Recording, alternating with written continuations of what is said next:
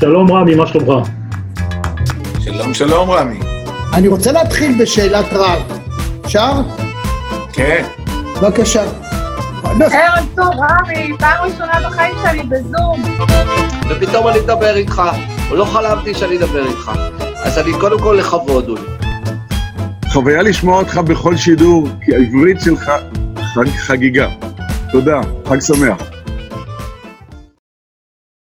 מרכזי טבעי, שלום רב לכם, אני רמי יצהר, שיחות בענייני היום וברומו של עולם, והיום ממש ענייני היום, ממונות.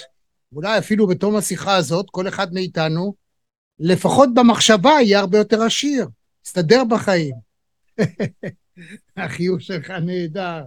אוהד דנוס, יושב ראש לשעבר של לשכת השמאים בישראל, ואתה מנכ"ל של משרד השמאים, דנוס להט, נכון? בתל אביב. כן, שלום רמי, שלום. ומעבר לכך, מומחה מדהים, בעל יכולת התבטאות יוצאת מן הכלל, ואנחנו פונים ומדברים, ככה נרד בלבל, לרמת האדם שמקבל טלפון, או מישהו בשכונה אצלו מתחיל לדבר, על התחדשות עירונית.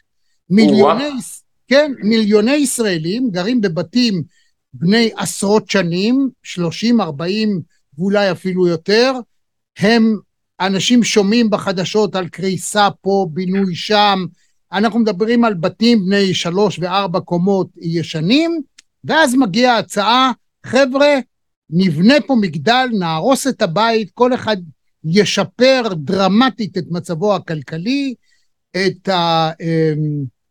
הייתי אומר, את השיוך, אולי אפילו שיוך המעמד החברתי שלו, ואנשים מתחילים לפנטז, דבר איתנו על זה. כן, בהחלט, זה תיארת מצב שכאילו אריאלה ממפעל הפיס התקשרה אליך, ועכשיו היא אומרת לך, תשמע, זכית, ומה שנשאר זה רק לשאול בכמה. המציאות לצערי היא מעט יותר מסובכת, ומה שצריך זה um, לעשות צעדים מדודים ושקולים, uh, לזכור לאורך כל התהליך גם להסתייע בבעלי מקצוע, וגם uh, ל- uh, ללכת uh, יחד עם יתר הדיירים, לזכור שאתה לא לבד בתהליך הזה, ואז אולי אולי בסוף באמת אה, תהיה לנו פה אה, איזושהי עסקה, שמה שהיא תעשה לך זה גם תשדרג את המצב הפיננסי שלך, גם את אה, אה, איכות החיים שלך, ואפשר לומר בשקט גם את הירושה ליל... לילדים ולנכדים. אז על פניו, את... על פניו, הרעיון הוא יוצא מן הכלל. בהחלט. יש לנו בתים ישנים, אה, לכאורה המדינה מתקשה, לאפשר בנייה המונית על מנת לספק את הצרכים ואת הדרישה לדירות, הנה אנחנו מוצאים פטנט, בית ישן, תהרוס אותו, תקבל במקומו על אותו שטח קרקע, יבנו בית אחר, יותר גדול, יותר מרווח, אתה תקבל דירה אחת, לפעמים יותר, תלוי מה יהיה במקום השטח שעליו אתה גר. ובכל זאת, לא פשוט, אנחנו שומעים על הרבה מאוד הסתבכויות. כן, בהחלט. א', יכולות להיות הסתבכויות, ב', אני חושב שהדבר היותר חשוב שהצופים שלנו ידעו, זה שהתהליך הזה לוקח, לקח לפחות עד היום, סדר גודל של בין עשר עד חמש עשרה שנה, להגיע להתחדשות עירונית, ואני מדבר על התחדשות עירונית לא ברמת הבניין הבודד, זו יכולה להיות קצרה יותר, יכולה לקחת גם פרקי זמן של עד חמש שנים, משהו כזה, אבל כשאנחנו מדברים על מתחמי בינוי גדולים, שכוללים מספר בניינים, צריך להרוס אותם, שזו החלופה העדיפה על ראשי הרשויות, והם אלה שקובעים מה קורה אצלהם אה, בחצר האחורית, וגם בחצר החזיתית, אז, אז בהחלט אה, אה, הם מעדיפים את הפתרון המטבי יותר, מבחינת תכנון עיר, מבחינת המרחב הציבורי, מבחינת תועלות ציבוריות, שאפשר לקבל אה, בתחום אה, מתחם, על פני אותו, אותה תמה נקודתית לבניין כזה או אחר, צריך לזכור שכשאתה נותן לעשות תמה בבניין מסוים, למעשה הרבה פעמים אתה פוגע במתחם כולו. זאת אומרת, אם בית אחד עושה תמה שלושים ושמונה שתיים, שנקראת בשפת העם, שזה הריסה ובנייה מחדש, פינוי בינוי אבל בקטנה, אז אתה גורם לזה שיתר הבניינים לא יוכלו לעבור אה, אה, הליך של הסדרה כוללת, אלא גם הם יצטרכו במקרה הטוב ללכת לפרויקטים של תמה.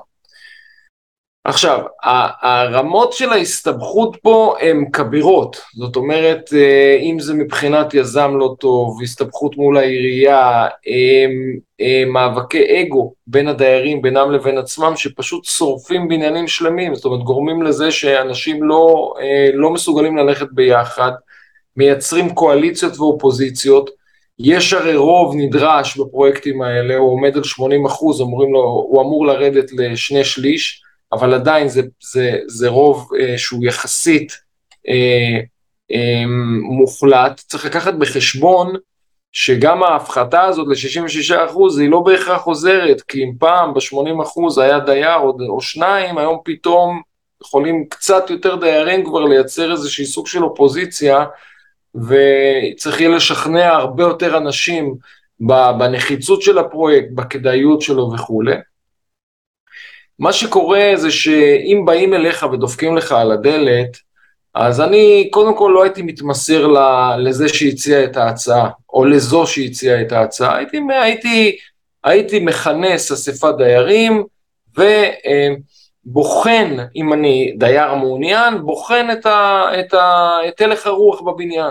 זאת אומרת, אתה יודע, יש בניינים שיש בהם יותר אוכלוסייה מבוגרת, האוכלוסייה הזאת היא, היא מתקשה לקבל שינויים, היא מתקשה לעזוב את ביתה, אתה יודע, בשנים האלה מתחילות אמונות תפלות ועוד כל מיני דברים, אנשים לא כל כך ממהרים, מפחדים שאם הם יצאו הם לא יחזרו. אז בהחלט אתה צריך להסתכל על הדמוגרפיה של הבית, אתה צריך להסתכל על הלך הרוח, לפעמים יש ילדים שהם פעלתנים, דעתניים, למרות שהם לא מתגוררים בבניין, חלק מהדיירים הם אולי מזכירי דירות, יש להם, יש להם אינטרס, אין להם אינטרס, הם קנו דירה קטנה שיותר קל להזכיר אותה, מצד שני כן יש פה איזשהו רווח הון, מצד שלישי אולי הם לא יוכלו להזכיר את הדירה החדשה, ואז הם יצטרכו להיפרד מהאזור הנפלא ש...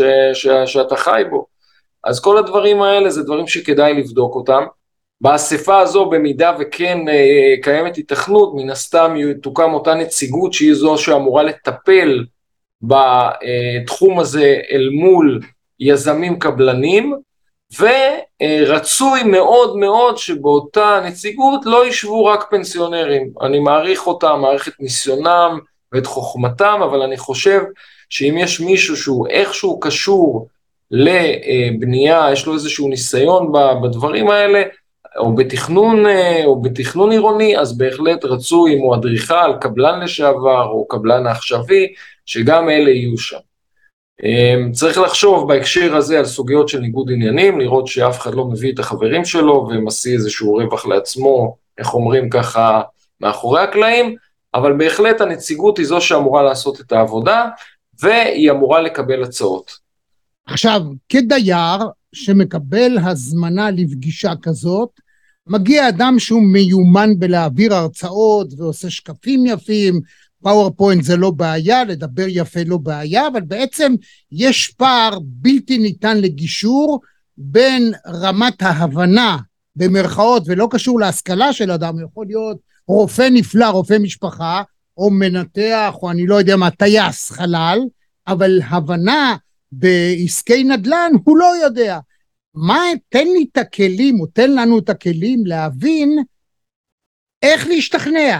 מה הם הפרמטרים האמיתיים שכדאי לקחת אותם בחשבון?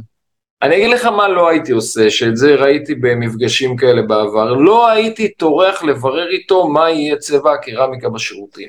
אוקיי. בסדר? את זה לא הייתי עושה. מה שכן חשוב לדעת, מה שכן חשוב מאוד מאוד לדעת, ואולי זה הבסיס לכל, ואני עכשיו נורא אקל על כל אותם אנשים שלא מבינים כל כך נדל"ן, זה זה שמשהו יבטיח, זה בכלל לא בטוח שהוא יוכל לקיים. כי זה לא תלוי בו. נחזור, נחזור ונאמר, כי זה נקודת המפתח שחשבתי להגיע אליה בהמשך, אבל אתה בגדולתך ובטובך הועלת להעלות את זה כבר עכשיו. רבותיי, כל מה שאנשים מבטיחים לכם בפגישה מהסוג הזה, גם אם זה משרד עורכי דין מפואר ונחמד, ויזם וקבלן נהדר, ואדם שכבר עשה מיליון פרויקטים כאלה, זה לא אומר כלום. אין לכך לבין עצם קיומו של הפרויקט שמדובר עליו, דהיינו הדירה שבחזקתכם, ולא כלום, יכול להיות שיהיה, ויכול להיות שלא יהיה. נכון, אני אפילו אגדיל ואומר שאפילו הוא לא יודע, כן, אם יש לו פרויקט או לא, כי לפי הדרישות של העירייה, לפי מה שהעירייה תקבע שהוא יכול לקבל או לא לקבל אה, במגרש הזה, בבנייה חדשה, כן, רק אז הוא ידע אם יש לו פרויקט או לא, אם הבנק ייתן לו מימון בנקאי, אם הוא בכיוון הנכון, האם הוא יהיה זה שיעשה את הפרויקט הזה בכלל. אתם יודעים, לאנשים שונים יש גם יכולות שונות, קבלנים שונים, קשרים בעירייה, היכולת לדחוף, הם מורחים יותר, יש אנשים ש... ואת זה אתה לא יודע שהם באים לדבר איתך, שפחות מחזיקים מהם בוועדה המקומית, פחות זורמים איתם, פחות עוזרים להם, לפעמים הם נמצאים בהליכים משפטיים מול העירייה, דבר שיכול להשפיע, בטח בערים קטנות יותר שהם לא תל אביב. אז בהחלט כל הדברים האלה הם, הם, הם בחזקת נעלמים, ולכן אני הייתי מציע להגיע למפגש הזה סקרן, הם, הם, נחוש, הם, כזה שרוצה ללמוד, ובאמת הדבר שהייתי מנסה להפיק ממנו זה את המרב, לא, ב, לא בעניין של הצבע הקרמיקות, אלא לנסות להבין מה אותו יזם, קבלן, עורך דין חושב על מה ניתן לקבל, על מה הוא מבסס את זה, ומה הוא מציע לנו. את הדברים האלה אפשר לסדר בשני טורים, זאת אומרת איזה בניין יקום מצד אחד, ובית מה אנחנו באותו בניין אמורים לקבל. אוקיי? את הדברים האלה, אלה נתוני השוואה יפים, הם, הוא ינסה, אגב, כל אחד, ואי אפשר להאשים אותם על זה, להביא אותך לאיזושהי סוג של התחייבות. אני בשלב הזה, בטח כשפוגש יזם אחד או עורך דין אחד, לא חותם לאף אחד על שום דבר. אנחנו באים לשמוע, אנחנו נקים נציגות, אנחנו נבדוק ונשב עם עוד יזמים, ואולי אחרי שנשב עם כמה, והם יהיו לנו נחמדים, והם יהיו לנו טובים, ואנחנו נשמע עליהם, ואולי נראה גם מצגת יפה שלהם, שבה הם מראים לא רק הדמיות, אלא גם פרויקטים שהם סיימו, אז אנחנו נתכנס, ונעשה איזה מכרז, שבו אנחנו נגדיר את הדרישות שלנו, אנחנו נשמע, אה, אה, במהלך המפגשים המקדמיים האלה, אנחנו נשמע מה אתם חושבים שאפשר לקבל, אז אנחנו נבסס את הדרישות שלנו על הפרוגרמה הזאת, אנחנו נבקש אה, כסף למינוי עורך דין ושמאי מטעמנו, וכמובן גם בהמשך מפקח, ואנחנו אבל ניקח בחשבון כל הזמן, שגם אם ייחתם חוזה, בסופו של דבר, אם מציע זוכה, הרי שגם בו יהיה כתוב שהתמורות הן מאוד תלויות במה הוא יקבל בסופו של דבר, כי בלא מעט רשויות, בטח בתוכניות פינוי-בינוי שמחלות על מתחמים, הרשות גם היא לא יכולה לומר בוודאות מה יהיה, כי זה הולך לוועדה המחוזית, והיא זו שמחליטה כמה בנייה לתת, ואני אגלה לכולנו פה סוד, הם מנסים לתת מה שפחות. בטח כשמחירי הנדל"ן עולים, הם אומרים, הם, הרי, הרי צריך להבין, כשאתה מוסיף יחידות ומעמיס על תא שטח מסוים, אתה מייצר בעיות ומנפח אותן. אם זה בעיות תשתית, אם זה בעיות תחבורה, נגישות, גישה, חניות, בתי ספר, גני ילדים, כל הדברים האלה שרשויות לא ססות לייצר את הפונקציות האלה, הן רוצות לקבל אותן מתנה מהיזמים. גם על זה אגב, חשוב להבין מה, מה המטלות, מה הולך להיות, אתה יודע, אתה, אתה כנראה מאותה דירה בבניין של שלושה, של שלוש, ארבע קומות, הולך לעבור למגדל, וגם זה לא כל כך מתאים לכל אחד, אבל בהחלט, בהחלט חשוב לעשות פגישות, חשוב לקבל בסופו של דבר אפשרות לגייס אנשי מקצוע טובים שישלמו להם כסף טוב, ואז הם יוכלו להיות אלה שמסבירים לכם וגם נוסעים ונוטעים בשמכם מול אותם יזמים, למרות שהיזמים הם אלה שמשלמים את שכרם. אני מכיר, ואני חייב לציין את זה, אני מכיר בעניינים של אנשים שיש להם יכולות, וחלקם אמרו אנחנו מעדיפים להביא את בעלי המקצוע שלנו ולשאת בעלות שכרם, מאחר ואנחנו מפחדים שהם שברגע שאותו שמאי או עורך דין מוציא חשבונית ליזם, אז לכאורה היזם יש במתקיים ביניהם איזשהו קשר, והוא יכול להגיד לו מה לעשות, או לבקש ממנו בקשות וכו'. אז בהחלט גם בעניין הזה צריך להיות מאוד זהירים, ולדעת מה אתה עושה. השוק עובד שהיזם משלם הכל, אבל זה לא בהכרח חייב להיות כך. עכשיו, מעניין. עכשיו, כן. איפה בשלב המקדמי, של שמיעת ההצעות, הואיל ומי שמשמיע את ההצעות, בעצם הוא לא מחויב לשום דבר, הוא יכול להגיד, יאשרו לנו כל מה שאני חושב שיאשרו, כי בצפת ישרו, אני יודע, או אולי באותה עיר, במקום אחר ישרו, אז ודאי יהיה לך מי יודע מה, ובסוף העירייה, כמו שאתה אומר, לא רוצה, או גם אם היא רוצה, זה לא אומר שהוועדה שמפקחת, שתקבל, זאת אומרת, הפער בין מה שמבדיחים, לבין מה שתקבל, הוא יכול להיות תהומי, ובינתיים, למשל, אם אדם משכיר דירה, וזה ההכנסה, ההכנסה הפסיבית שלו, היא הולכת במידה רבה מאוד לאיבוד, נכון?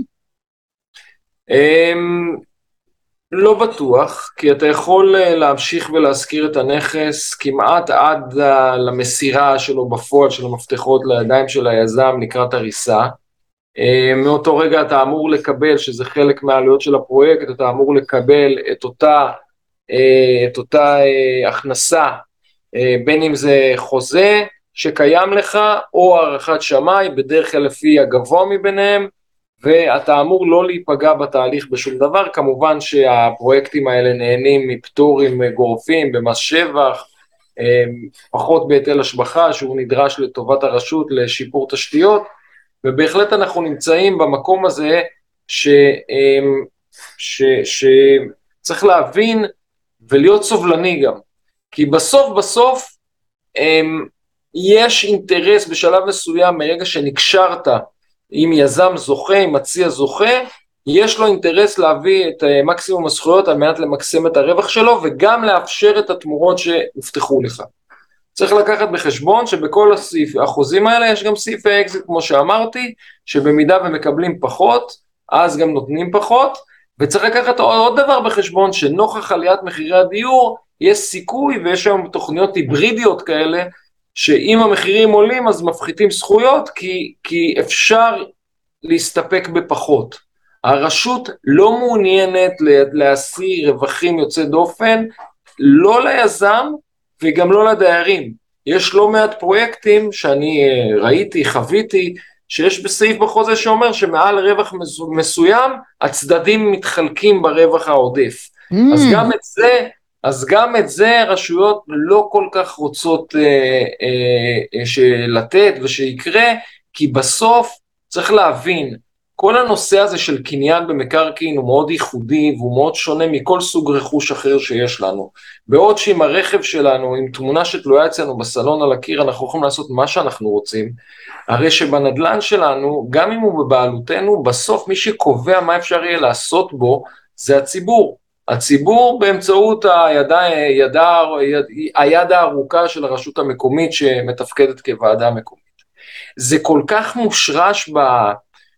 בתרבות המשפטית בישראל, שהכלל הקובע בחוק התכנון והבנייה, שזה שכל מה שלא הותר בו במפורש אסור. זאת אומרת, אם לא נאמר לך לגבי משהו שמותר לך לעשות אותו, אסור לעשות אותו. ולכן אנחנו נמצאים באיזשהו מצב, אנחנו יחד עם היזם, באיזשהו סל, ששנינו נמצאים באי ודאות, וצריך סובלנות בעניין הזה. זאת אומרת, זה לוקח את התהליך, התוכנית עצמה עשויה להתאשר במהלך של בין שנתיים לחמש שנים, בזמן הזה שינויים מאוד מאוד גדולים שיכולים לקרות, שיכולים להשפיע לטובה ולרעה, גם על היקף הזכויות בתוכנית, גם על היקף התמורות, כל הדברים האלה צריך להבין אותם, ולכן אני אומר כל הזמן לאנשים, אתם צריכים להיות סובלנים, ואם אתם רוצים להיות אה, אה, כאלה שיהנו מה, מהשאיפה הזאת של המדינה, לחדש ו- ולהגדיל ו... לשנות, אז, אז אתם uh, צריכים להיות גם uh, פחות uh, uh, נחרצים באשר לתנאים שלכם, כן? זאת אומרת, mm-hmm. זה עשוי להשתנות גם לרעתכם, לא בהכרח, ברוב המקרים זה לא יקרה, אבל בהחלט יש מקומות כאלה, ואני חייב לספר לך למשל שבתל אביב, בלא מעט מקומות, ב- ב- ברבעים, בשלוש וארבע, יש תוכניות התחדשות עירונית, תמ"א שלושים ושמונה שתיים, הריסה ובנייה של בניין אחד, ולא מוסיפים שטח. לפעמים בגלל שהמגרש לא מאפשר את זה, לפעמים בגלל שהכלכלה לא מאפשרת את זה. זאת אומרת, הזכויות שניתנות ליזם, כשהוא צריך להרוס ולבנות מחדש, ולבנות חניות, גם לעצמו וגם לדיירים, שזה חניות שהוא נותן להם אותם כמובן בחינם, אז אין תוספת שטח, ועדיין אתה רואה שפרויקטים כאלה קורים, זאת אומרת, אנשים מקבלים דירות חדשות, מחוזקות, עם ממ"ד, באותו שטח של הדירה שהייתה להם, יש להם מרפסת, הם יקבלו להם מחסן, הם יקבלו מקום חניה ששווה הרבה מאוד כסף בתל אביב, כן? ובזה זה יסתיים העניין, זאת אומרת, לא יהיה עוד, עוד ועוד ועוד. אני חושב שבעניין הזה גם חשוב להבחין בין בעלי המקצוע. יש לנו מצד אחד את עורכי הדין. עורך הדין שלך הוא הבולדוג שלך, הוא אמור לייצר עבורך את מקסום הרווחים והשאת הערך הגבוהה ביותר. כמובן שהוא אמור להגן עליך בתהליך ולדאוג שתקבל את כל הערבויות, שהבנייה לא תיתקע ומה קורה מכן ואיך איך איך איך מגיעים למצב שבו אתה בטוח שאתה תיכנס לארבעת הקירות החדשים. אוקיי? איתו נמצא השמאי. השמאי תפקידו הוא לבדוק שהיזם לא מרוויח יותר מדי, הוא יכול, אם תבקש ממנו, הוא ידע לחשב כמה אתה עומד להיות מושבח, הכל בערכים נוכחיים, זאת אומרת נכון להיום, לא בעוד חמש או עשר שנים שזה יקרה, אבל הוא גם יודע להגיד לך מתי די, זאת אומרת איפה הדרישות שלך הן מוגזמות, ויש סיכוי שאם אתה תעמוד עליהן, אז לא יהיה פרויקט, והבניין יישרף, שזה יותר גרוע, או מתחם כולו, כי אם המתחם הוא מתחם של אנשים שהדרישות שלהם הן לא סבירות, אז גם זה, כאש בש, בש, בשדה קוצים, עובר בין היזמים, ופשוט כולם עוזבים את האזור הזה, וממשיכים לאזור הטוב הבא שהם רוצים. Hmm, מדהים. אתה, קודם כל אני חייב להחמיא לך על האופן שאתה מציג את הדברים, אבל ככל שאתה מדבר יותר, אני בטוח פחות, באפשרות המעשית שדברים יקרו, בעיקר כשאתה מדבר על מתחם. זאת אומרת, יש הבדל אם זה בניין אחד, ואתה משכנע את החבר'ה, ואתה יודע איך להפעיל את uh, מנגנון השכנוע, מה שנקרא, מאשר לשכונה שלמה, שבה גם רמת האינטרסים היא שונה וכדומה. זה נשמע לי יותר מסובך. ועוד אז שאלה... נסבך, כן. אז בוא נסבך את זה עוד קצת, רמי. בוא נוסיף עכשיו, מה קורה אם לא כל הנכסים במתחם הם אחידים? פנו אליי לא מזמן ממתחם, שיש בו גם בתים צמודי קרקע, גם דירות שיקון, וגם דירות גג וגן. Mm. וכל אלה, מה מטריד אותם? זה שהתמורות מן הסתם צריכות להיות שונות, עכשיו מישהו צריך לאזן ביניהם. מה אתה עושה למשל עם דירות בקומת קרקע, או בקומה ראשונה על עמודים, בואו נסבך את זה עוד קצת, לעומת דירות בקומה רביעית, סוגיה שהגיעה עד לבית המשפט. זאת אומרת, מצד אחד באו הדיירים בקומה ראשונה ואמרו, אנחנו הקומה הטובה בבניין, אין בבניין מעלית, הקומה הרביעית היא קומה נחותה יחסית, באו הדיירים מקומה ארבע, אמרו, סליחה, אנחנו בהשקעה לא גדולה של כל הדיירים, מתקינים מעלית, והנה אנחנו הופכים להיות הדירות הכי טובות בבניין, כי לנו יש נוף, אז לא יכול להיות שהדירות בקומה ראשונה יקבלו דירות בבניין החדש, בקומה גבוהה משלנו. הנה לך דילמה, משהו שצריך להתעסק איתו, צריך לאזן אותו, צריך להיכנס אגב לניקוד בין הדיירים, לראות מה כל אחד שווה, אנחנו עכשיו קפצנו, דילגנו קצת קדימה למצב שבו כבר יש תוכנית, איך, איך מדרגים, מי בוחר מה, מי בוחר ראשון, איך תהיה התמורה, איך אתה דואג, וזה אני תמיד מסביר בהרצאות שאני נושא בנושאים של פינוי-בינוי, איך אתה דואג לתמורה יחסית שווה. קודם כל, מה זה תמורה יחסית שווה?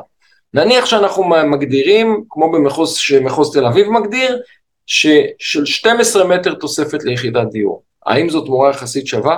אם יש לי דירה של שבעים מטר, ויש לי דירה של מאה מטר, ושתיהן מתווסף שנים עשר מטר, אז זה כבר לא תמורה יחסית שווה. האם אני אה, מחליט שאני עוקף את זה, ואני אומר, אוקיי, כל דירה תקבל שנים עשר מטר, תעלה בקומה אחת. כן? האם עלייה בקומה, מקומה אה, שלישית לרביעית, דומה לעלייה מקומה תשיעית לעשירית? ברור שלא. Mm-hmm. זאת אומרת, אנחנו כולנו יודעים שמעל קומה מסוימת, שהנוף נפתח, ובטח אם הוא נפתח לצמיתות, כן? אז, אז זה שווה הרבה יותר. אז איך אתה את כל הדברים האלה משקלל? אז זו, זו העבודה של השמאי, זה השלב הבא, גם אותו צריך לעשות. אנחנו, אם אני נחזיר אותנו רגע לשלב הזה של בחירת בעלי המקצוע, מאוד מאוד חשוב לראיין את בעלי המקצוע, להבין מי החברים שלהם, מי הלקוחות שלהם, מה הם עשו בתחום, מה, אם, לראות שאין להם איזה נאמנות סותרת.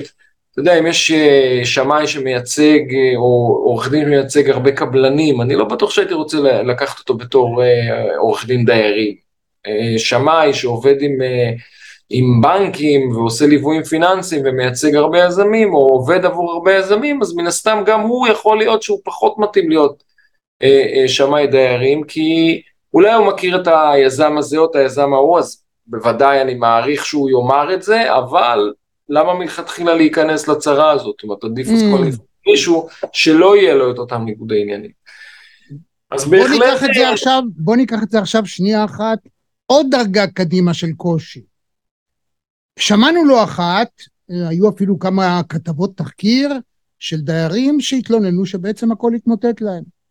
יום אחד הבנקים למשל מקטינים אשראים לקבלנים וליזמים, ערבויות שאתה מקבל שהם לכאורה בטון, מחר זה יכול להשתנות.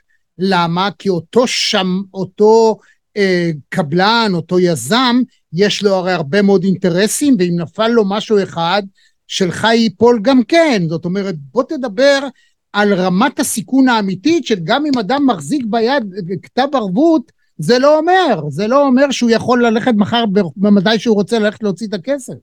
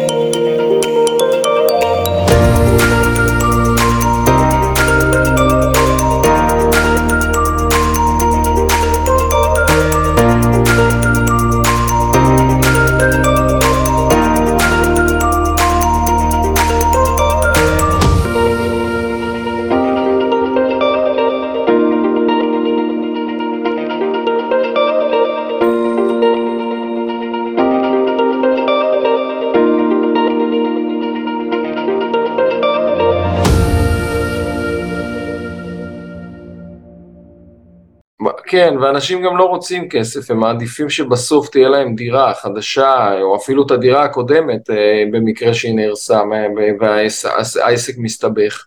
בהחלט, יש כאן בעיה, אבל צריך לקחת סיכונים, זה חיים עסקיים, ובסופו של דבר, כשמגיע פרויקט של התחדשות עירונית, אז מן הסתם כולנו הופכים להיות אנשי עסקים, ואתה יודע מה, אני ראיתי לא מעט אנשים שהיו שכירים, והיו במלאכות אחרות, ולא לא הכירו את שוק הנדל"ן, והם הפכו להיות סוחרי על.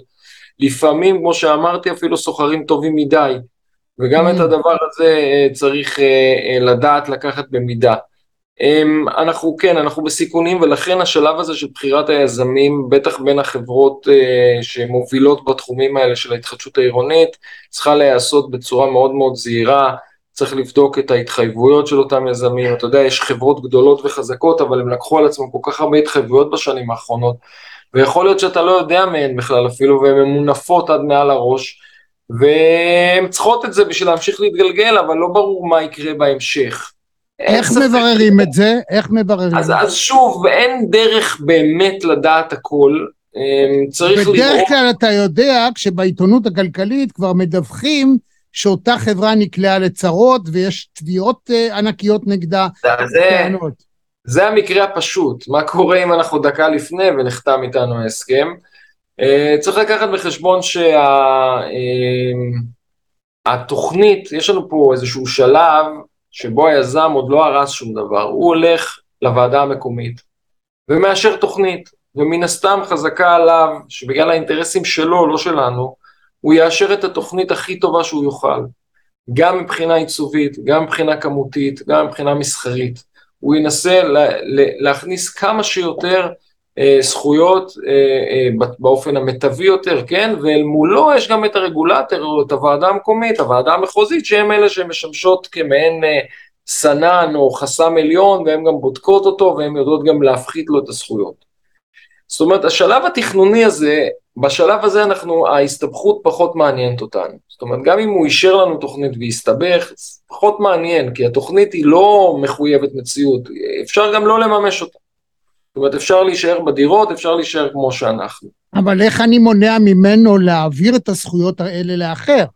לא, אז זה... שהוא מסתבך, אוקיי. אז יש עורך דין שעושה את ההסכם בינך לבינו, והוא חובת הנאמנות שלו היא כלפיך, גם אם היזם משלם את שכרו, ואם הוא עושה את עבודתו לא, לא נאמנה, אז יש לו ביטוח מקצועי ואפשר לתבוע גם אותו. אני חושב שאף אחד לא מסתכן בזה. בסופו של דבר, אני אומר, השלב הראשון הוא יחסית שלב אה, אה, נקי, הוא יחסית שלב חסר סיכון, זה השלב של אה, הקידום הטבע, אה, שלב של זהות אינטרסים, שלא נמשכת כל הזמן, היא, היא מסתיימת בדקה שהתוכנית הושרה, וצריך לעבור לשלב המעשי, לשלב ההריסה והבנייה החדשה.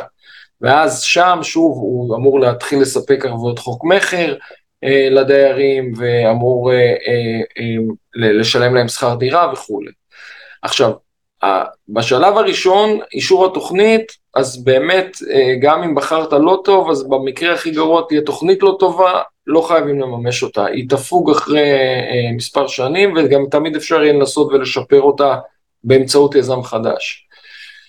השלב הבא, השלב של הביצוע, הוא כבר שלב בעייתי, יותר כאן אתה באמת תלוי בביצועים של העורך דין שלך, עד כמה הוא מנוסה, האם לדאוג שהוא זה שידאג לך מבחינת ביטחונות, ידאג לך מבחינת כספים שאמורים להגיע לך, וכל הדברים האלה, בתמורה אתה מוסר מפתח, ולמעשה אתה אמור לחזור לדירה בעוד שנתיים שלוש, כשהבניין ייבנה, כשאתה מקבל כבר מפתח וכל הדברים האחרים פחות מעניינים אותך, למעט הנושא הרישומי, שאגב זה גם עוד דבר שצריך לדבר עליו, זה צריך לקחת בחשבון שצריך לעשות הסדרה של הבניין החדש, ורישום של בית משותף חדש, אם היה רשום בית משותף מקודם, ואם לא אז רישום של בית משותף חדש, ולמעשה הזכויות שלך הם לא רק הזכות שלך בקרקע, אלא בסופו של יום שתירשם כבעלים של דירת מגורים, בקומה X, בשטח Y, כל הדברים האלה, ואז באמת העסקה הסתיימה ברישום, ולמעשה מבחינת חוק המקרקעין,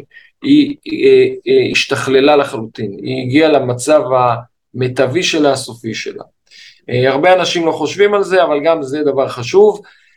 תראה, מדינת ישראל כבר היא אומנם מדינה צעירה ב, ב, ב, בין מדינות העולם, אבל היא לא כזאת צעירה כבר, ויש פה חברות בנייה שקיימות מקום המדינה, עם משטר תאגידי טוב, חברות שצברו מוניטין, עשו פרויקטים, האנשים שם קמים ובתום לב באים לעבודה על מנת לפרנס את בני משפחתם ולהצליח ולעבוד ולבנות את הארץ על הדרך, ואפשר למצוא חברות טובות. אני בהחלט חושב שיש היום מספיק אמצעים בשביל לבדוק, המבחן שלי הוא מאוד פשוט, בטח הוא פחות מתאים אגב לתוכניות התחדשות עירונית גדולות, אלא יותר לתמות, אבל אני תמיד אומר לאנשים שמתקשרים אליהם, שואלים אותי על יזם כזה או אחר, ואני לא מכיר אותו, אני אומר, תיכנסו לאתר האינטרנט שלו.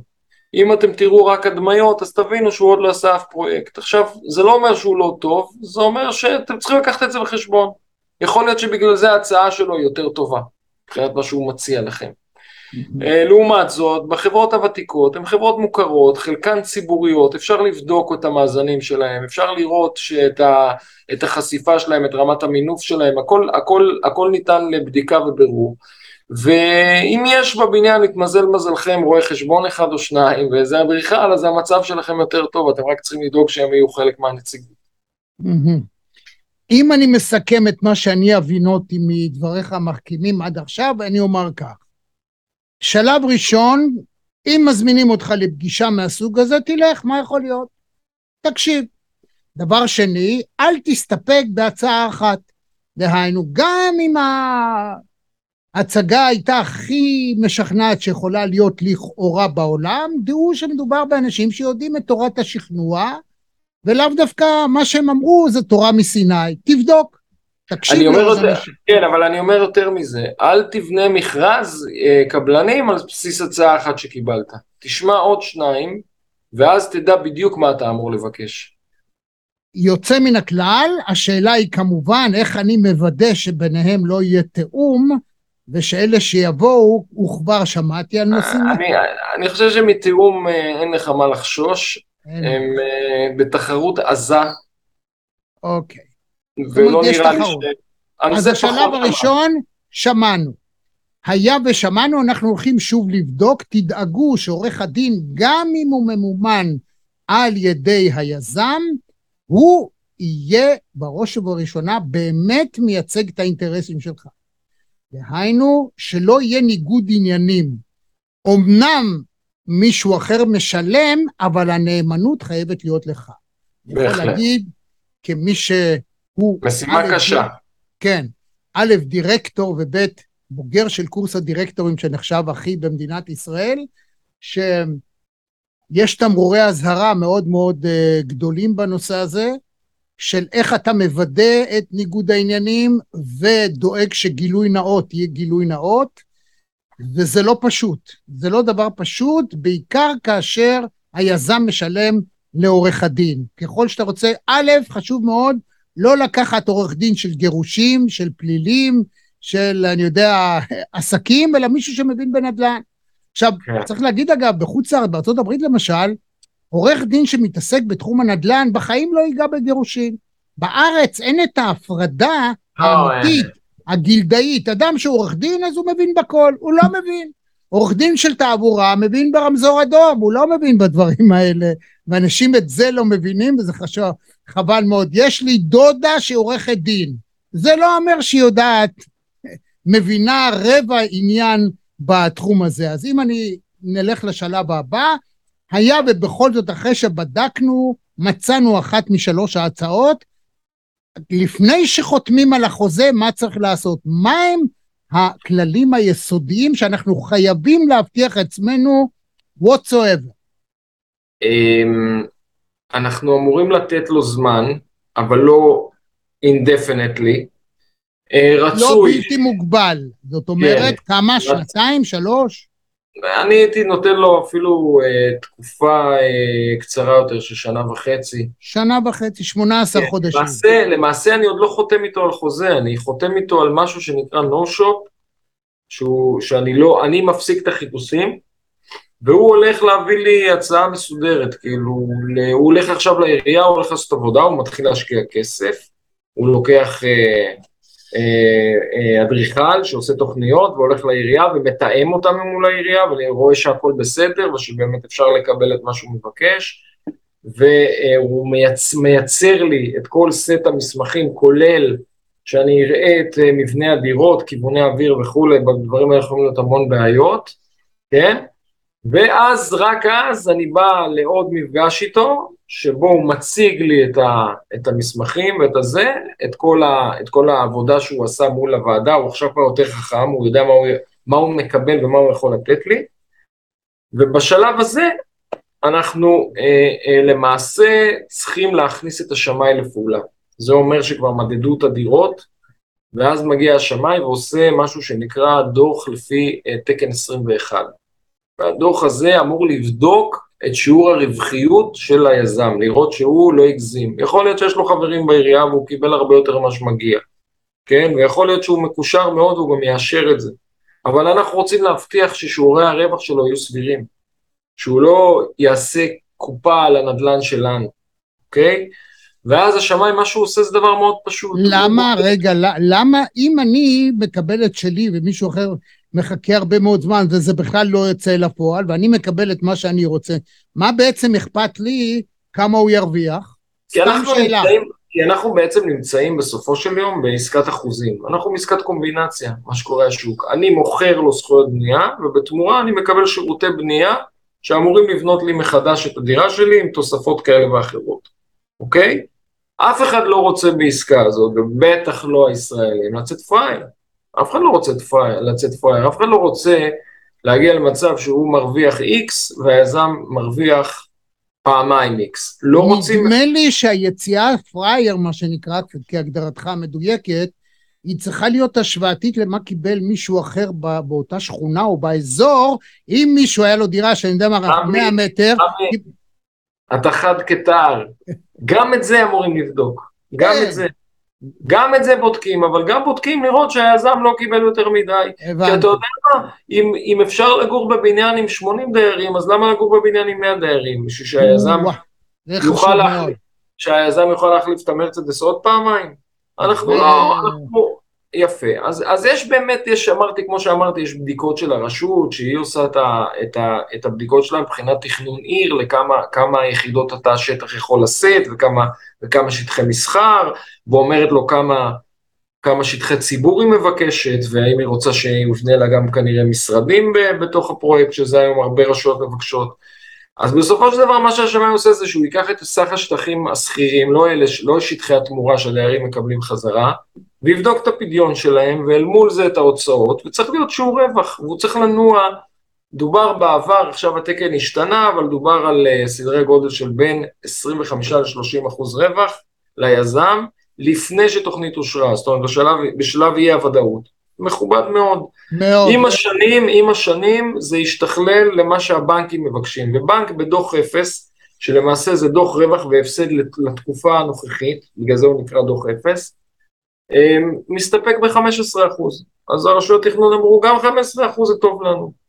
אתה, אנחנו בוא נחליט שהדיירים לא מקבלים ממך כל דייר ארבעים מטר ו-חמישים מטר, אלא כל דייר יקבל שנים עשר מטר, שזה גודלו של ממ"ד, הוא יקבל עוד מרפסת, שהיא בדרך כלל עוד שנים עשר מטר, אז זאת אומרת, אנחנו בסביב ה-עשרים וחמישה מטר תמורה, ורווח יזמי של נע סביב חמישה עשר אחוז, עכשיו בואו נראה כמה יחידות אתה צריך לקבל אתה, מעבר לקיימות, על מנת שישמרו שיעורי הרווח האלה של ה-חמישה עשר אחוז, סביב ה-חמישה עשר אחוז, כי אנחנו יודעים שגם אצל היזמים, מה שמוכנים לקבל מפלוני, לא מוכנים לקבל מאלמוני, זאת אומרת, אם יש יזם שגם שלושה עשר אחוז, עשרה אחוז, והבנק ילך איתו, כי הוא, הוא חזק, הוא עובד עם הבנק הרבה, יש לו מחזורים גדולים, הוא מחזיק כמה מיליארדים בבנק, אז הוא יכול, הוא יכול להסתפק בשיעורי רווח נמוכים יותר, והיזם פחות מוכר, הם יגידו לו, לא, אנחנו רוצים שאתה תראה לנו לפחות חמישה עשר אחוז, כי אם לא, אתה הרי תפשוט רגל, ואז, אתה, ואז אנחנו נצטרך להיכנס ב, ב, לתמונה, ולבנות קבלן אחר שיסיים את הפרויקט וכו',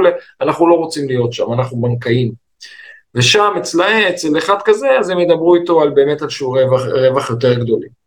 אז בעיקרון, השמאי צריך לעשות את העבודה, ולראות שבאמת התוכנית מבחינת כלכלית מסתדרת, כן?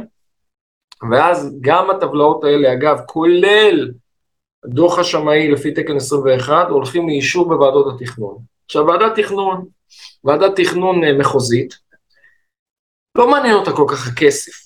כי היא ועדת תכנון, היא אמורה, היא דואגת למרחב הציבורי, שהוא ייראה כמו שצריך, שיהיה לנו נעים וכיף להסתובב בו, שיהיה מספיק שטחי ציבור, שיהיו גינות, שיהיו גני ילדים, שיהיו בתי ספר, שיהיה את כל מה שצריך על מנת לקיים חיים נורמליים, אוקיי?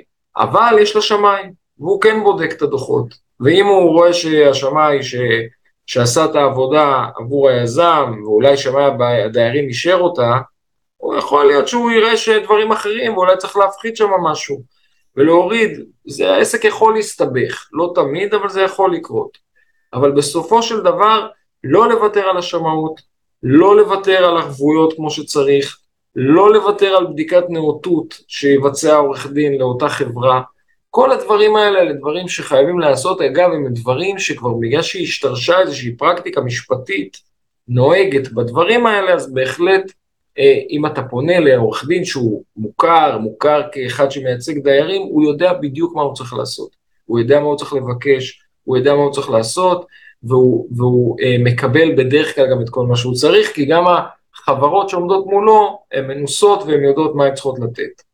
אז בהחלט אני חושב שהבחירה בבעלי המקצוע זה איזשהו ממש נקודת מפתח מאוד מאוד חשובה. קריטית, קריטית. כן, היא זו שתקבע איך הפרויקט ייראה, ויצא לי לא מעט להיפגש לצערי עם דיירים שאמרו לי, תקשיב, יש לנו עורך דין, אבל יש לנו תחושה לא טובה איתו, יש לנו תחושה, היו כאלה שהקצינו ואמרו, מחר אותנו, ואתה רואה שלפעמים זה גם מגיע לבתי משפט הדברים האלה, זאת אומרת בהחלט, צריך אה, אה, אה, לבחור, אתה יודע, כמו כל דבר בחיים, אתה, אתה תבחר את הבן זוג הנכון, תבחר את השותף הנכון, אה, תבחר גם את ה... אה, תבחר אה... את המרואיין הנכון, ובחרתי את האיש, אני רוצה להגיד לך, אתה יודע, אתה רעיון מספר, שיחה מספר מאה שבעים וארבע, וואו. וכן, טובי האנשים היו כאן במסגרת הזאת, מראש מוסד ומשנה לראש ממשלה, ואנשים וואו. פוליטיים, כן, ואנשי בידור ותרבות, ומוזיקה ופסיכיאטריה ופרופסורים באוניברסיטה, ואתה אחד האנשים אה, הכי שכיף להאזין להם, גם אם אתה לא מומחה בתחום, פתאום נפתח לך עולם אחר. אגב, אפשר לעשות אנלוגיה מהאופן שאתה מדבר גם לתחומים אחרים, כשמציעים לך עסקים מה צריך לעשות, ויש דברים שהם די תואמים, הייתי אומר. אז תן לי אבל את המוקשים האמיתיים, שמה שנקרא האדם הסביר עלול לחתום, ובאותו רגע שהוא חתם הלך עליו, הלך לו בעצם הרכוש. אז קודם כל הבטחות, הבטחות שהן אה, אה, גרנדיוזיות מדי, הייתי נזהר מהן מאוד. אה, תמיד אגב יש את הרשות המקומית, ואפשר לבדוק מולה האם מה שהוא הבטיח זה משהו שהרשות מוכנה שיתנו בכלל. אתה היום מגיע עם תוכנית התחדשות עירונית לרשות, לוועדה מקומית, מרבית הוועדות אומרות, תביא לנו גם את ההסכם עם הדיירים, אנחנו רוצים לראות מה הבטחת להם. כי אם הבטחת להם יותר מדי, אז אנחנו לא נאשר לך את התוכנית הזאת, כי ברור לנו שהיא מתבססת עליה. אתה הרי בשביל לתת להם את כל הטוב הזה, ביקשת מאיתנו הרבה יותר, הרבה יותר ממה שאנחנו מאשרים וממה שצריך לתת. אז אני לא הייתי שואל כל מיני מקסמי שווא, אוקיי? כשזה יותר מדי טוב, זה חשוד בעיניי. דבר מה שאתה אומר בעצם, סביר, תמורה סבירה, נגיד לדירה של שבעים מטר, אוקיי? מה היא תמירה, מה, מה, מה היא לדעתך, להבנתך, תמורה סבירה שסביבה אפשר להתמקח? אני חושב שלקבלה של עוד חדר, שהיא בדרך כלל לעוד שנים עשר מטר, פלוס מרפסת, חנייה בתחום המגרש ומחסן, זו תמורה סבירה. כמובן מעלית, בממד, זה הדברים שחייבים מחויבים בהם על פי, לפי חוק. יוצא מן הכלל, זאת אומרת, קודם כל יש לכם עכשיו אמת מידה, הנה אתם שומעים, אם באים ומציעים לכם וכדומה, אם מציעים יותר מדי, לא הגיוני. מצד שני, לא פחות מדי. מה זה סביר?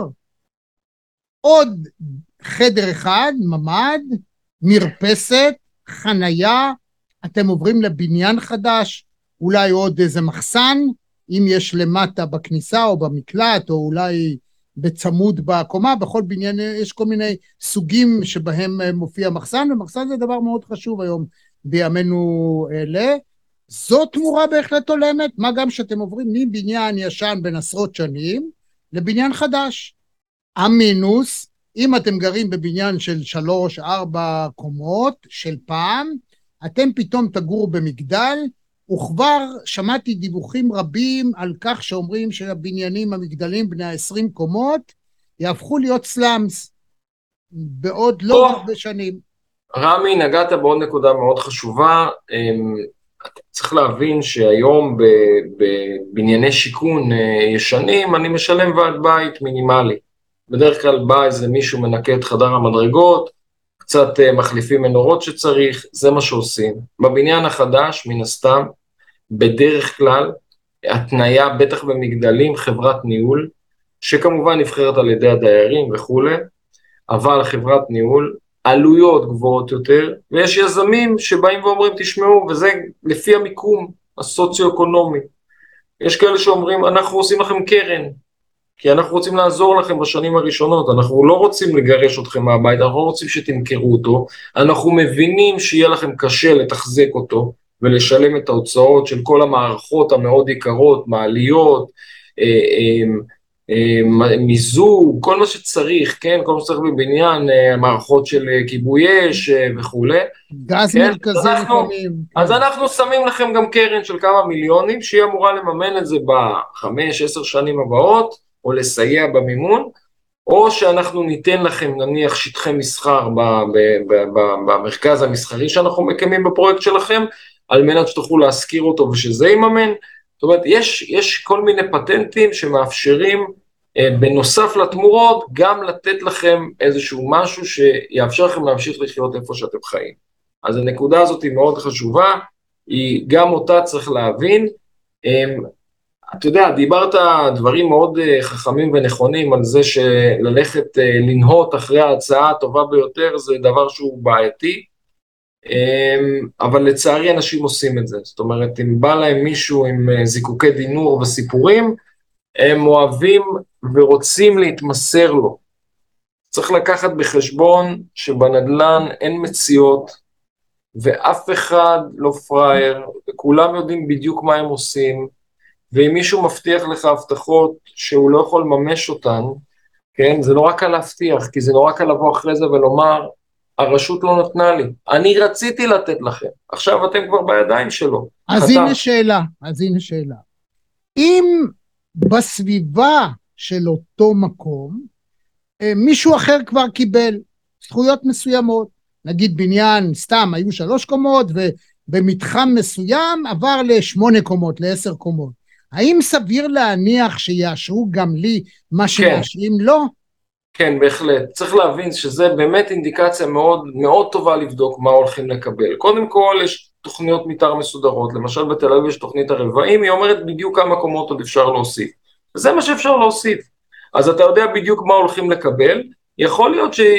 שיתקבל פחות אם יש איזו בעיה ספציפית עם המגרש שלך. נניח צורה לא, לא רגולרית, לא, לא סטנדרטית, אה, אה, מידות מיוחדות או דברים כאלה, חלקת שרה ומעורכת למשל. שאי אפשר לממש בה את כל החלומות. אז זה דבר ראשון. דבר שני, למשל בעיריית חולון עכשיו אושרה תוכנית פינוי-בינוי עירונית, שהיא מסמנת מתחמי פינוי-בינוי. זאת אומרת, שם אתה יכול לדעת יותר, אתה יודע לא רק מה הולכים לתת, אתה גם יכול לדעת מפתחות של מה, מה מקדמי תמורה, זאת אומרת, כמה דירות, קרקע לכמה דירות מקבלים על כל דירה שמתפנית, וגם אתה יכול לדעת איפה יש ואיפה אין ואיפה לא יהיה. זאת אומרת, אתה יודע שאתה קונה דירה היום בחולון, אתה יכול לדעת בדיוק איפה כדאי לך לקנות, ואיפה יש סיכוי להשאת ערך בצורה של רווח הון, לא רק בהשכרה. כלומר, חולון שהייתה ידועה בעבר כמקום שבו לקח המון המון המון שנים, עד שיזם יכול היה לעשות משהו, שמעתי פעם על ממוצע של עשר עד אחת עשרה שנים, אתה אומר ששם חל איזה שינוי משמעותי, דהיינו כל מי שמקבל, כן, בבקשה, דבר איתי על חולון. אני בוגר קוגל, חשוב לי לדעת. אז תראה, אז בחולון, קודם כל בחולון היו תוכניות שהתקדמו יפה מאוד כל השנים, כשהקרקע הייתה ריקה, אם זה חטא שלוש מאות, חטא חמש מאות, חטא חמש מאות ואחת, היו שם, יש שם בנייה בחולון כל השנים. בתחום הזה של התחדשות עירונית, הם רצו לעשות את הדברים בצורה מסודרת. בשביל שאנשים תהיה ודאות, אנשים ידעו איפה יש ואיפה אין, ואנשים ידעו גם מה מקבלים. ברור שככל שהמחירים עלו, הכדאיות בחולון עלתה. צריך להבין, הכדאיות לגבי פרויקט של פינוי-בינוי נקבעת על סמך שני דברים. המכפיל, כמה אני אקבל, ועכשיו יש שני מכפילים שוועדות התכנון מתייחסות אליהם. המכפיל הראשון הוא ביחידות דיור, היה יחידה, על כל יחידה מקבלים שלוש יחידות. המכפיל השני הוא מכפיל של מטרים. הוא כמובן הרבה יותר גדול, כי הדירות הן בדרך כלל דירות של חמישים מטר, עכשיו הדירות בבניינים החדשים הן דירות של מאה מטר בממוצע. אז הנה המכפיל הזה הוא מכפיל, שאם המכפיל של היחידות דיור הוא שלוש, אז המכפיל של הדירות הוא יהיה שש. כי זה עוד, עוד מאה אחוז בשטח ופי שלוש. אז, אז, אז, אז אלה הדברים ש... אז זה המכפילים, צריך להכיר את המונח הזה ואת הסיפור הזה. אז כלומר, אתה אומר שחולון, שבעצם חולון עשתה דבר יפה, ואדם שמקבל הצעה בחולון, קל לו מאוד יחסית למקומות אחרים, לדעת האם זה בכלל ריאלי, ואם כן, מה התמורה האמיתית שהוא, בסביבות התמורה האמיתית שהוא יקבל. מה אפשר לצפות, ויזמים יכולים לבדוק, ויכולים להחליט אם זה מתאים להם או לא. מול זה, כשאתה הולך למקומות פריפריאליים יותר, המכפיל של יחידות הדיור יכול להגיע גם לאחד לשבע, כי הקרקע כמעט ולא שווה כלום. זאת אומרת, שאני הורס את הבניין, מה שאני נותן ליזם לא שווה הרבה. ואז אתה צריך מכפילים מטורפים, ושם אתה רואה פחות התחדשות עירונית. מה שקרה בחולון, כמו שקורה במקומות אחרים, זה שבגלל שמחירי הדיור מתייקרים כל הזמן, זה שדברים שפעם היו פחות כדאיים, היום, בתכנון נכון ונוח, ומרווח ואפשרי, כן? פתאום יש גם התכנות כלכלית. פתאום יזמים אומרים, וואלה, אנחנו יכולים לקנות פה, עושים פה עסקה, מפנים את האנשים, בונים, ועדיין יהיה לנו את שיעורי הרווח שדיברנו עליהם של חמישה עשר אחוז לפחות, אנחנו נרוויח את זה. אז, אז בעניין הזה היא פורצת דרך אפילו, כי הרשות הראשונה נדמה לי שאישרה תוכנית ספציפית מתאר כוללנית להתחדשות עירונית, שמסמנת מתחמים מוגדרים איפה הוא יהיה ואיפה לא יהיה. אז כנראה שבוגרי קוגל הם אנשים מוצלחים וטובים. לא, והם, ראש העיר, והם, אני, אני חייב לתת מחמאות. ראש העיר, ראש העיר הוא ראש עיר מצוין, בגלל זה הוא גם הרבה שנים שם, הוא, אה, אני לא אגיד לו, אני לא אקרא לו נדלניסט, כי הוא לא כזה, אבל הוא כן, אה, אה, פיתוח העיר היה לו מאוד חשוב, ומה שיותר יפה אצלו זה שאתה יודע, יש ראשי ערים שעושים את החשבון של אה, כמה אוכלוסייה תהיה לי, ואיך זה משפיע לי על המאזן. עיריית חולון תמיד הייתה עירייה מאוד יעילה, חסכנית, שהייתה מאוזנת תקציבית, וחזקה, ואיתנה, והוא ידע תמיד לאזן, ו- וכן לפתח את העיר ולבנות עוד. אגב, בעיר... קוראים לה מוטי ססון, אנחנו מדברים עליו, כן, אז זה מוטי כן, ססון, מוטי כן, ססון, הוא אחרי. ראש העיר, הוא היה פעם מזכיר מועצת הפועלים, איש שבא לעירייה, באמת פיתח את העיר מאוד מאוד. תראה, לפחות מהיום שאני שמאי, ואולי מהיום שאני מתמחה, הוא ראש העיר, אז מבחינתי אני מכיר אותו רק כראש. טוב, נאחל לו שימשיך להיות כזה, ואם דיברנו על חולון, אז תושבי העיר הזאת יכולים להיות פחות מודאגים, אתה אומר. איזה עוד כללי ברזל, למשל, אתה אגב, אפשר לפנות אליך, נגיד מישהו או מישהו ממשרדך, ולקבל איזושהי חוות דעת. היום אנחנו אומרים, רק אני אגיד, אני תמיד ממליץ, אם חלילה, יש, יש למישהו בעיה, והרופא, המשפחה אומר משהו, אפילו מומחה, קח עוד חוות דעת, לפני שאתה נותן למישהו לדקור אותך, או אתה לוקח איזו תרופה שהיא משמעותית מעבר למשהו קטן, קח עוד חוות דעת, מה גם אגב שמותר במשלים, כל אדם רשאי לקבל כמה חוות דעת, וזה עולה סכום כסף מגוחך, של סלט בקפה קפה, אז כדאי. כן, אז... אנחנו מלווים, המשרד שלי מלווה בעיקר דיירים, אנחנו עושים להם עבורם כמה בדיקות, אנחנו בדרך כלל אלה שעושים את הערכה של השכר דירה, כשמוציאים דיירים, אנחנו מנקדים את הדירות, עכשיו בניקוד הדירות, זה למעשה הערכה של כל הדירות בפרויקט הקיים, של הדירות הקיימות היא, על מנת לקבוע בהתאם לחוזה שנסגר בין הצדדים, זה לא בהכרעה שלנו, על מנגנון של בחירת הדירות. בדרך כלל מי שמקבל את הניקוד הגבוה בוחר ראשון, ולפעמים גם עושים קבוצות של נקודות שאותם אנשים מקבלים דירות מסוימות. למשל, אם יש בפרויקט דירות של חמישים וחמישה מטר, שבעים מטר ו-תשעים מטר, אז יש שלושה טיפוסים, מייעדים להם דירות תמורה משלושה טיפוסים, שבכל אחד יש את התוספת הקבועה שמדובר בה, ואז צריך לדרג את הדירות לגבי מי באותה קבוצה בוחר ראשון ומי שני. אז אנחנו עושים גם את הנושא הזה של הניקוד. יש עוד נושא שהוא טיפה טכני, אבל uh, צריך שידעו אותו, זה העניין של האיחוד וחלוקה, טבלאות הקצאה שנדרשות בתוכניות כאלה, וכמובן, כמובן, ליווי של הדיירים בכל ההתנהלות שלהם מול היזמים, משלב של קריטת ההסכם, uh, וכלה ב- בסיום, בבדיקה של הדירות החדשות, ואולי אפילו ניקוד שלהם, במידה והמנגנון של חלוקת הדירות, קובע גם ניקוד של הדירות החדשות. גם זה אפשר לעשות, כי יש, יש דיירים שרוצים תשלומי איזון. ותניח, אני עשרה אחוז נכנסתי, וקיבלתי דירה ששווה אחד עשר אחוז מדירות התמורה, אז אני צריך את האחוז הזה לשלם, לזה שקיבל תשעה אחוז. את כל הדברים האלה אנחנו מלווים ועושים, בנוסף אנחנו גם מלווים ומאשרים דוחות אפס, דוחות לפי תקן עשרים ואחת לרשויות מקומיות מסוימות. זאת אומרת, הם מביאות דוחות של משמעים של יזמים, ואנחנו עבור הרשות עושים פיקוח בקרה לאותם, לאותם דוחות, ורואים שהם באמת עומדים בתקינה, עומדים בתקן השמאי, ובאמת עושים שכל. אז גם הידע שלך הרחב גם על מוטי ססון וגם על חולון, אתם עובדים בחולון? אנחנו שמאים של עיריית חולון, בין היתר.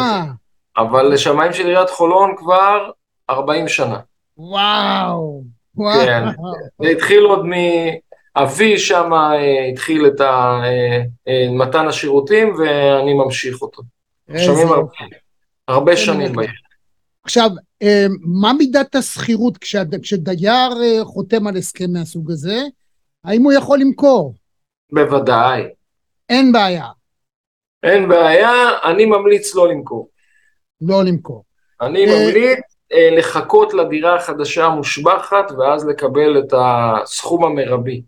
ואז לפעמים אתה יכול למשכן אותה, נכון? אתה הולך לבנק ואתה אומר, הנה המוצר, תן לי משכנתה על חשבון זה, תן לי הלוואה. תראה, בעיקרון כשמגיע יזם לפרויקט, הרי מן הסתם יש שם גם נכסים שהם ממושכנים, המשכון הזה עובר אחר בעליו, הוא לא, הוא לא, הוא לא משנה כל כך, אוקיי?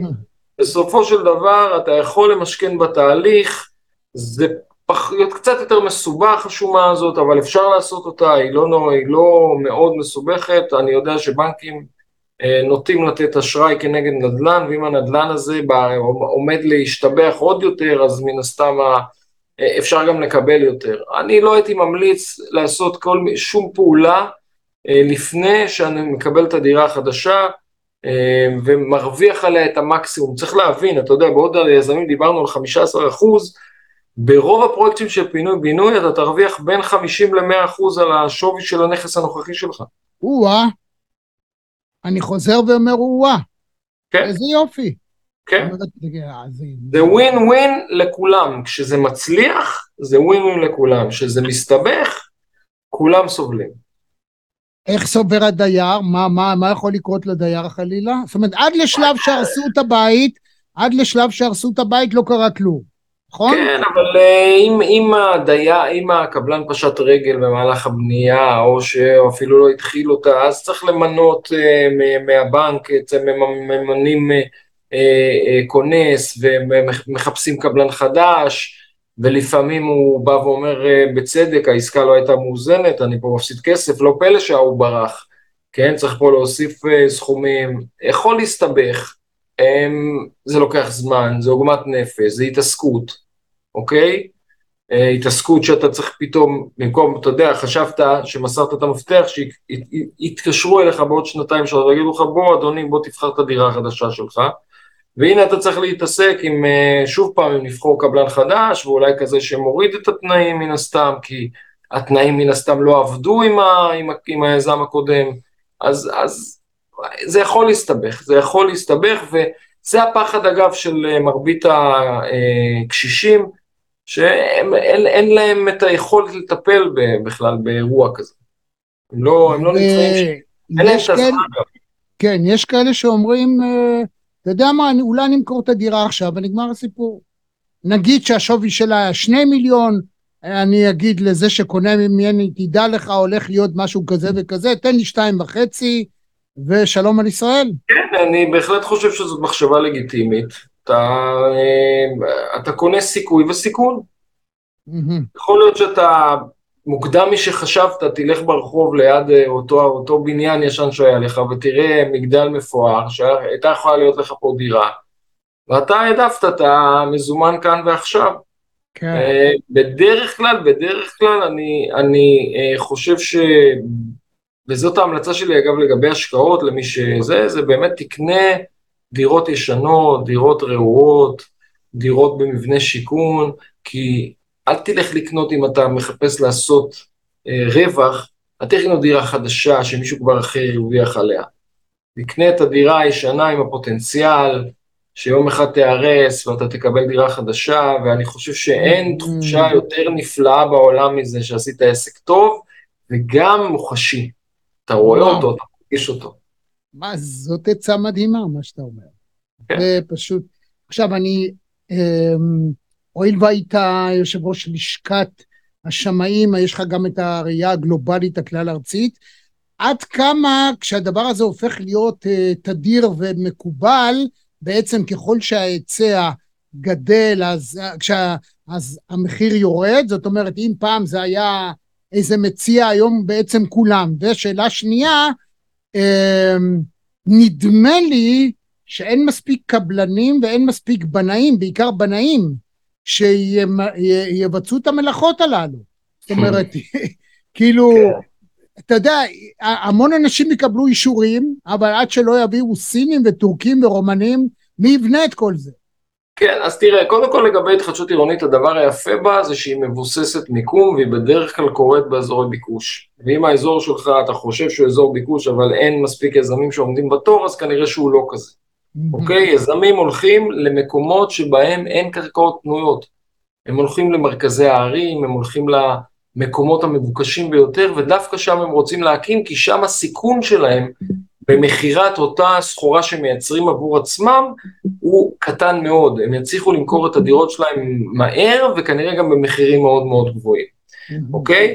אז במובן הזה של היצעים, המדינה לא עושה מספיק כרגע, וכמה שאנחנו מדברים על התחדשות עירונית, אנחנו לא רואים מספיק אה, אה, עשייה בתחום, היה צריך להיות הרבה יותר, כי זה אחד הפתרונות של משבר הדיור, וכולם מדברים ומסכימים על זה, שהנושא הזה של התחדשות עירונית, זה הנושא המהותי, אוקיי?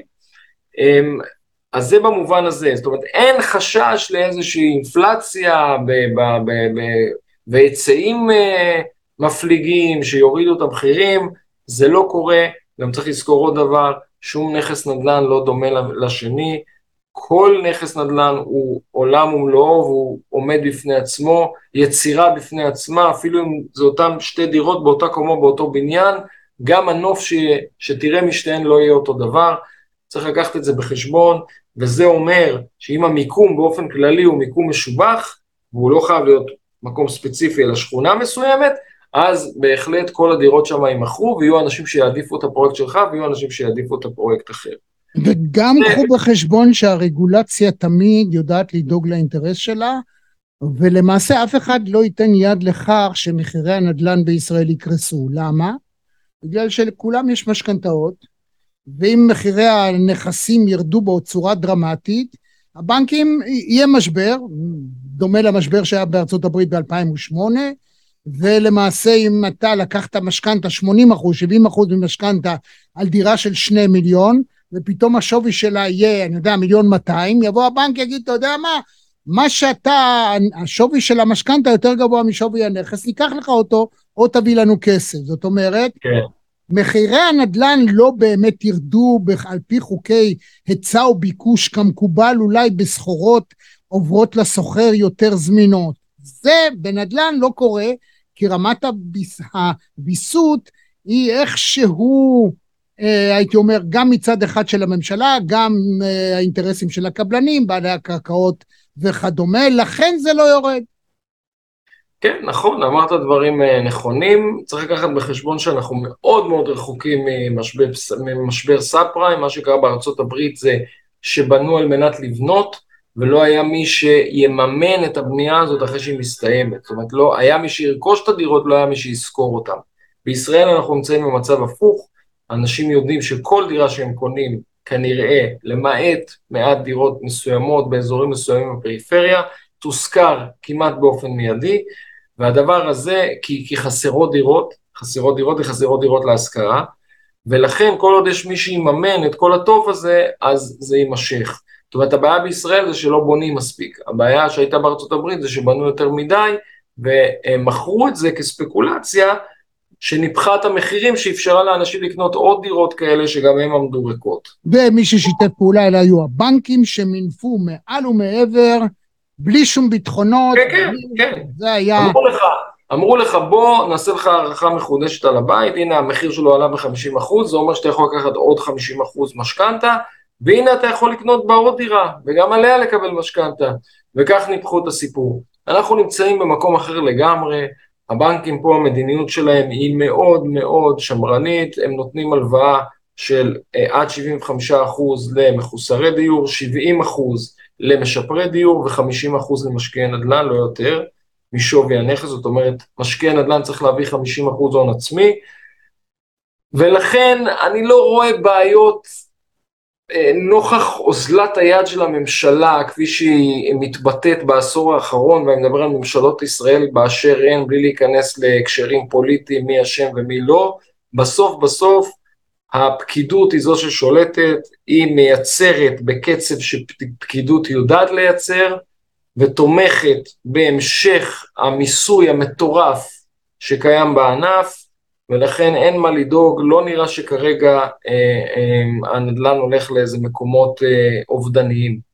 אה, צריך לקחת בחשבון, וזה אולי נתון כזה, אה, נתון טריוויה לסיום, שבדירה חדשה, מעל שישים וחמישה אחוז זה מיסים למדינת ישראל. Hmm. אז אם ככה הזכרת את הפקידים, אני לא יכול... אה... בטרם פרידה, שלא להזכיר את העובדה שכל כך הרבה אנשים מתלוננים, שבעצם אנחנו הפכנו להיות, אנחנו חיים במדינה שפקידים שולטים בה, רודנות פקידותית. הרי ראש הממשלה הקודם, הקודם, נתניהו תמיד התלונן ואמר שצריך לחסל את הבירוקרטיה, ואפילו הוא לא הצליח ב-עשר שתים עשרה שנות שלטונו. אז עד כמה משטר הפקידותי הזה, הוא, הוא חונק, הוא שולט, הוא בעצם חסר תקנה. הוא חונק ושולט, אבל קשה מאוד בלעדיו, אני אסביר למה. לצערי הרב, כשאנחנו בוחרים פוליטיקאים לכנסת, אנחנו, כשאנחנו שמים את הפתק, אנחנו לא, לא מוסרים להם איזה ידע נשגב יחד איתו. הם מקבלים את האפשרות להיכנס לכנסת ולהתהלך בחלל החופשי ולעשות מה שהם רוצים, בלי שום קשר למצע שלהם, בלי שום קשר לכלום. הם מגיעים למשרדים, במשרדים יושבים פקידים, הפקידים מבהירים להם מהר מאוד שהם היחידים שישמרו עליהם, ולמה להם לעשות, הרי כל דבר זה שדה מוקשים, אתה תדרוך פה, יתפוצץ מוקש, תדרוך שם, בוא נראה לך את דרך המלך, בוא נשמור עליך.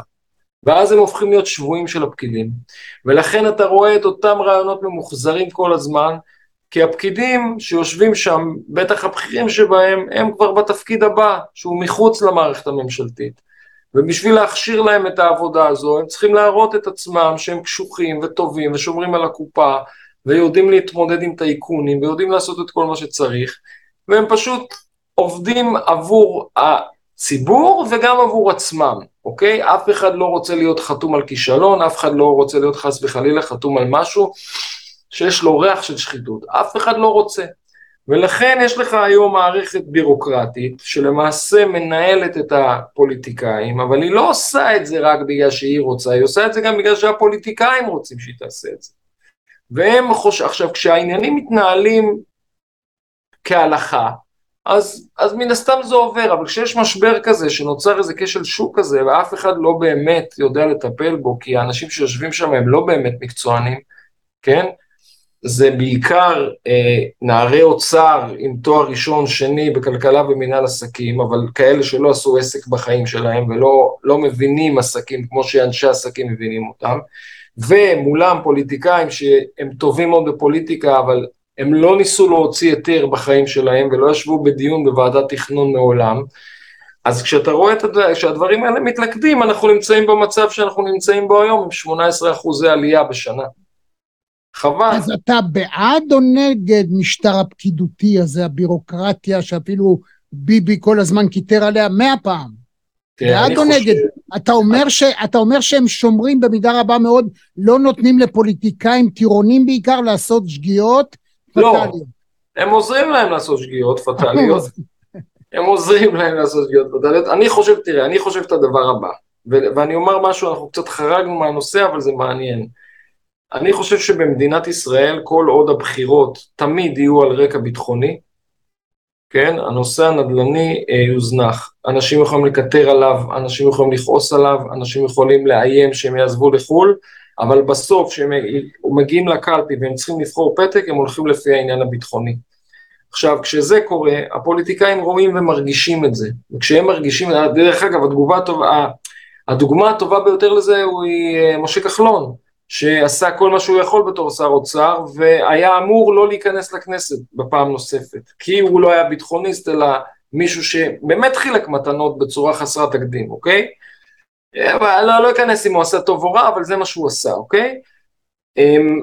כל עוד... מחיר למשתכן, רק למי שלא בעניין. כל עוד הסרגל, כל עוד הסרגל פה במדינת ישראל הוא סרגל ביטחוני, ולא ישימו, לא יציבו את הנדלן בשורה אחת עם הבעיה האיראנית, וראש ממשלה לא יטפל, אלא ייתן למישהו אחר לטפל, רצוי לא ממפלגת השלטון, בשביל שאפשר יהיה להאשים אותו, בעוד שלוש ארבע שנים בכישלון הבא, כן? אז אנחנו לא נראה פתרון. אתה צריך במקומות האלה אנשים מקצועיים, אנשים מקצוענים, ואתה צריך כוח של ראש ממשלה שיאפשר רפורמות מקיפות בתחומים של הנדל"ן, על מנת, כמו שאמרתי, שאפשר יהיה לזרז את כל התהליך הזה, אפשר לבנות דירות מהר, ואז לא היינו במשבר שאנחנו נמצאים בו. מרתק. תשמע, אחת השיחות הכי מרתקות שניהלתי אי פעם, אני חייב להודות, אהובה דנוס לשעבר יושב ראש לשכת השמאים, מנכ"ל משרד השמאים דנוס להט. יש מעליך את הכתובת של אתר האינטרנט, אנחנו, יהיה לנו כאן קישור לכל מי שירצה. אם זה, השיחה הזאת הועילה לכם, זה נהדר, אתם יכולים לעשות לייק, אפילו להירשם כמנוי, וגם להציץ בכל מאה שבעים וארבע השיחות הקודמות, ואלה שיהיו בעתיד, שנהיה בריאים, נתקדם הלאה, תודה רבה לך. תודה רבה רמי, תודה, היה לי כיף, ביי ביי. עד כאן מהדורה נוספת של מרכזי טבעי. אם היה לכם כיף, אם נהנתם, אנא לחצו לייק וגם על הפעמון כדי לקבל רמז על המפגש הבא שלנו. אני רמי יצהר, נתראות.